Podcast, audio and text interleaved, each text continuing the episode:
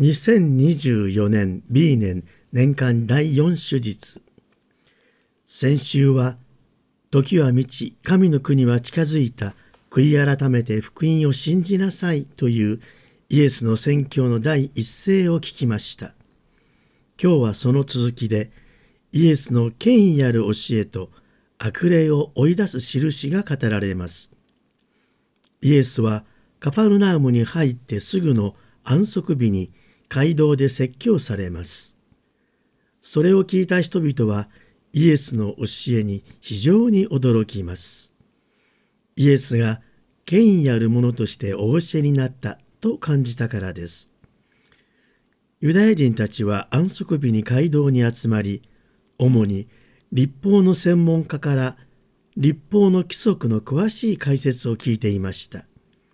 その教えの権威は立法にありました。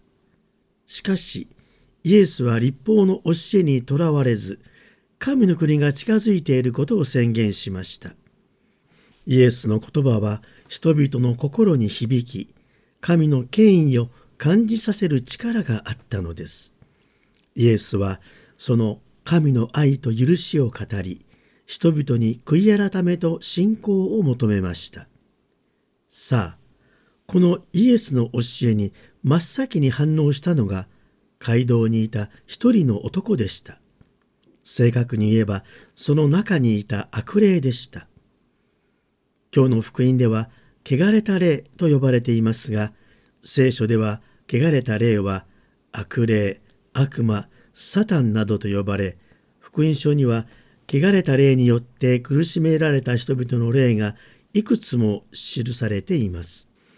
現代の私たちには悪霊という言葉に実感がありませんし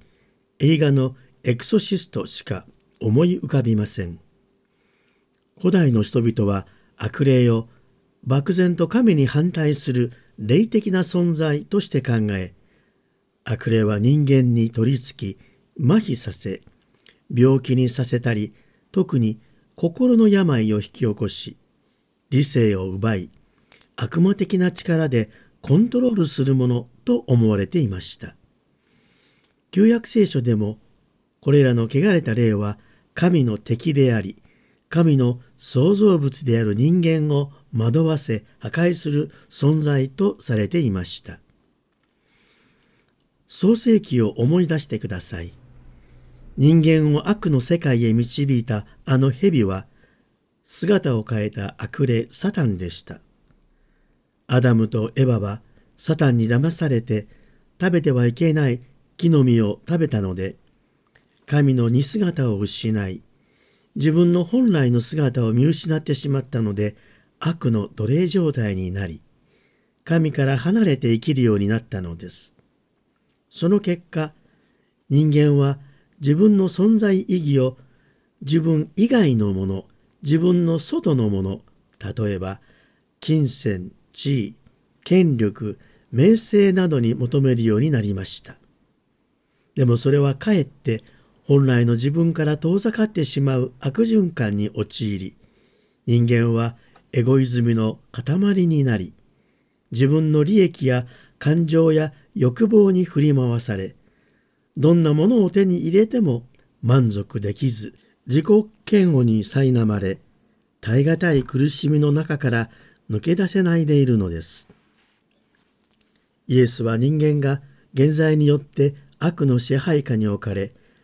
悪霊に苦しめられている人間を救うためにこの世に来られたのです。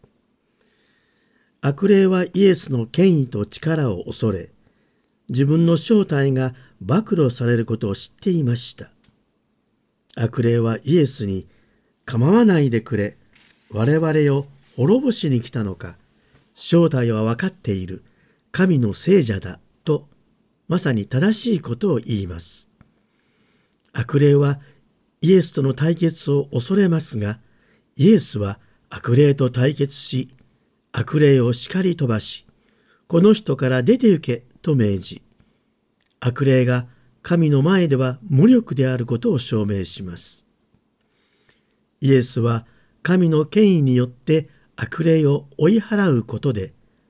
神の国の到来を宣言したのでした。では皆さん、現代、悪霊はこの世界から全く消えてしまったのでしょうか？そうではないようです。もちろん、イエスの復活によって悪霊の敗北は決定的になりましたが、パウロが言うように悪霊との戦いは救いの歴史の最終の主の日が来るまでは終わりません。したがって今も神と人間の関係を乱す力として働いています。キリスト者も悪霊との衝突を避けることはできません。ではどうしたら自分がそのような状態にあることがわかるのでしょうか。自分の内なる悪と本来の自分との間にある境界線を明確にすることが重要なのではないでしょうか。そのためには冷静さと賢明さを持って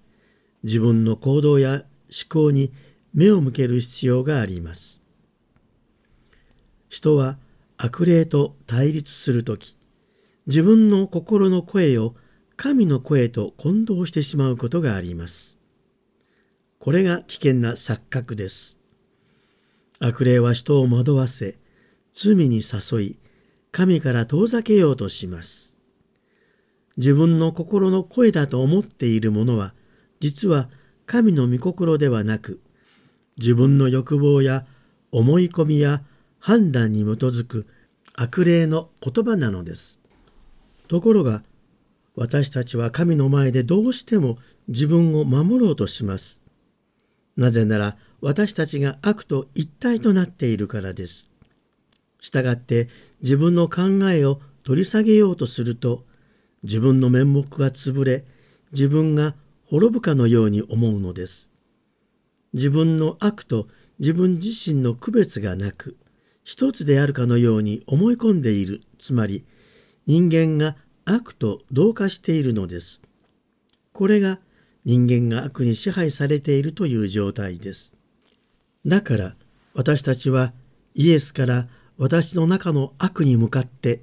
黙れこの人から出て行けと叱ってもらわなければならないのです。人間は本来善と悪との区別ができる存在ですが現代人は利己的な欲望や暴力に走り自分の本質を見失い良心が働かなくなっています。そして他者や社会に対する責任感や共感力も失われています。このような状況は